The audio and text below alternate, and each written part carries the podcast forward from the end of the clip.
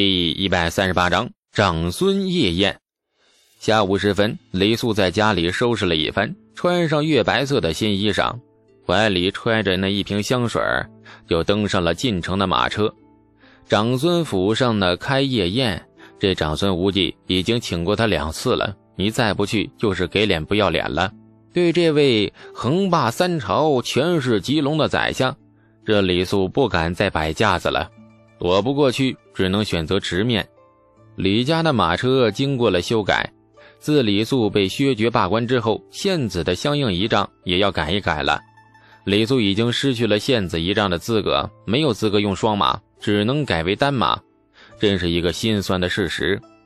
晃晃悠悠一个多时辰，马车进了长安城。进城后拐了一个弯，径直的就上了朱雀大街。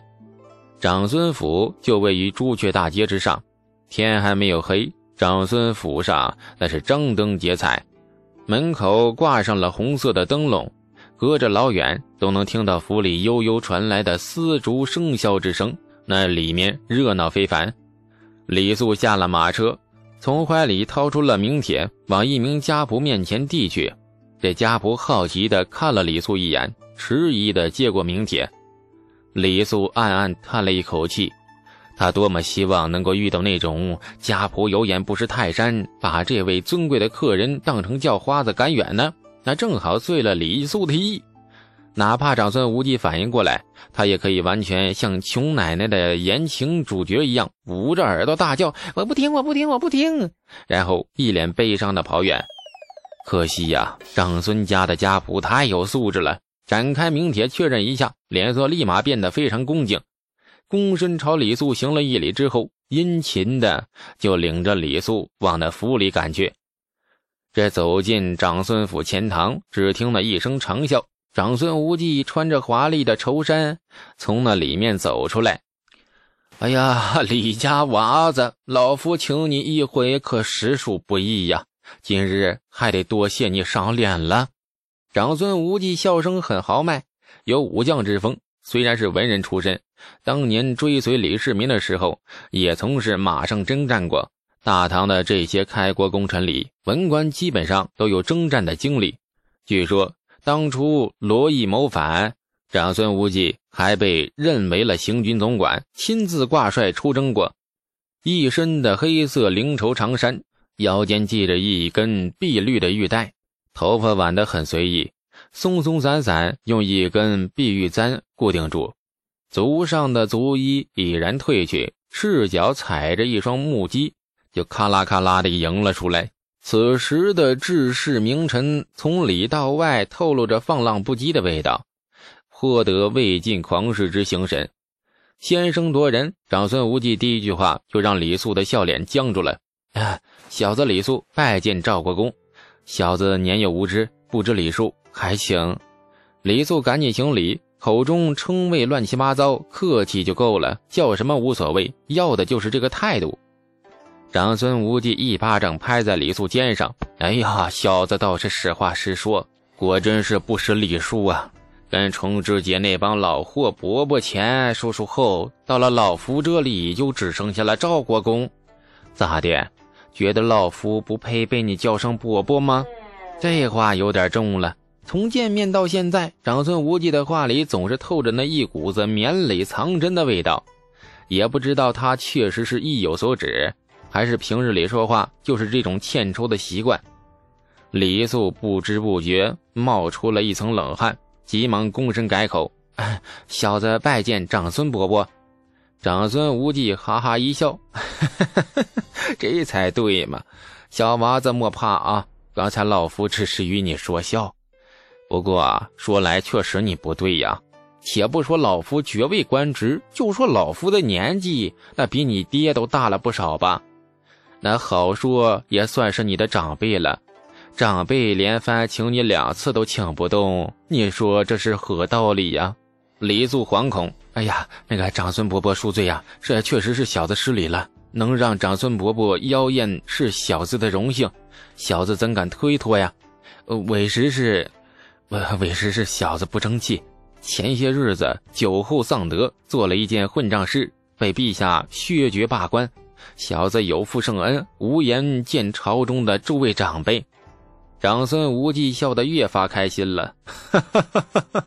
不错不错，小娃子是个人才。假痴不颠的路数，老夫当年追随陛下南征北战时，已经不知道玩了多少次了。小娃子既对老夫生了畏惧心，那往后老夫妖艳径直派人直截了当说声不来即可。这种烂借口，那以后莫拿来糊弄老夫了。李素笑容越来越僵硬，果然，长孙无忌已经看穿了他的伎俩。神烦呐！这帮人脑袋都是怎么长的呀？长孙无忌看了李素的窘态，拍了拍他的肩，就笑了。罢了，老夫只是随口一说，小娃子莫往心里去啊。你为陛下的大唐社稷立过不少功劳，有些功劳可堪称那是开疆辟土之功。难得是小小年纪不骄不忘，深藏功与名，那颇是进退。如此人才，老夫不能不提点一二。你呀，少跟那程志杰那老货学这种歪本事，自以为得计，实则毫无用处。老夫观你本是心正之人，而且要文才有文才，随手作诗便是千古佳作，又深得陛下的宠。往后那多跟我们文官亲近才是重礼，整日跟那一帮杀财厮混在一起。那是何道理啊？这李素呆了半晌，终于是听明白了。原来长孙无忌是想把他拉进文官阵营啊，很伤脑筋的选择。大唐如今正迎来了事业上升期。自从贞观四年灭了东突厥之后，大唐君臣的心气儿就高了。李世民挥舞着大棒，满世界找敌人，专治各种不服。一致对外开疆辟土的大环境里，这朝堂的文官和武将也难得出现了一团和气的局面。本来大唐以武立国，朝中武将多是当年跟随李世民打江山的部将，大一统朝代里惯有文尊武卑的风气暂时并未出现。然而文人的骨子里终究是崇文比武的，这是无法改变的天性。长孙无忌他也不例外。所以今日他才当着李素的面说出这番话。李素摸着鼻子苦笑，直到今日才知道，原来自己居然是文人那边的。长孙府钱塘的丝竹笙箫之乐，在笑闹声中依然是悦耳动听。长孙无忌该说的话都说了，执手拽住李素的手腕往里面走，边走边笑：“你小娃子莫多想啊。”今日老夫妖艳没有别的意思，仅只是让你认个门。往后有什么好的诗呀，或者是做出了什么好玩的新奇物件，尽管拿来。好好的东西让给了程志杰那个老匹夫，实在是暴殄天物，糟践了。来，堂上饮酒。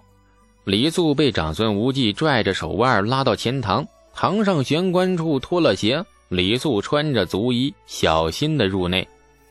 长孙府的前堂建得很精致，处处雕刻着各种稀奇古怪、说不上出处的图腾祥兽。偌大的前堂仅比李世民的宫殿略小一些。按说，作为臣子，你建这么大的殿堂已经是越了制。只不过，长孙府的前堂是李世民下旨特许的。一来是为了给这位帮助他登基称帝而殚精竭虑的臣子张公，二来呢，多半是跟逝去的长孙皇后沾了点关系。钱塘太大，显得略为冷清，有一种置身于宫闱境内的拘谨。跟程咬金府上不同的是，长孙家的钱塘，无论是装饰还是格局，都比程府高了不止一个档次。程家粗糙。长孙家精致，文武之别一目了然。今日长孙府妖艳的客人不止李素一个。走进前堂后，李素发现堂内的方榻上还坐着几个人，有的比较面熟，有的没见过。前堂中央，十余名穿着华丽宫装的舞伎是翩翩起舞，旋转的身姿，飞扬的裙裾，还有令人迷醉的绝色笑颜。堂内几位客人纷纷捋须微笑。陶醉在他们的舞姿中，长孙无忌拉着李素进了钱塘，拍了拍手，众舞伎停舞，躬身施礼后退。哎呀，哈哈，来，老夫引荐一下。那身旁这位小娃子，想必大家并不陌生，正是为陛下立功无数，我大唐的少年英杰，泾阳县子，火器区监正李肃。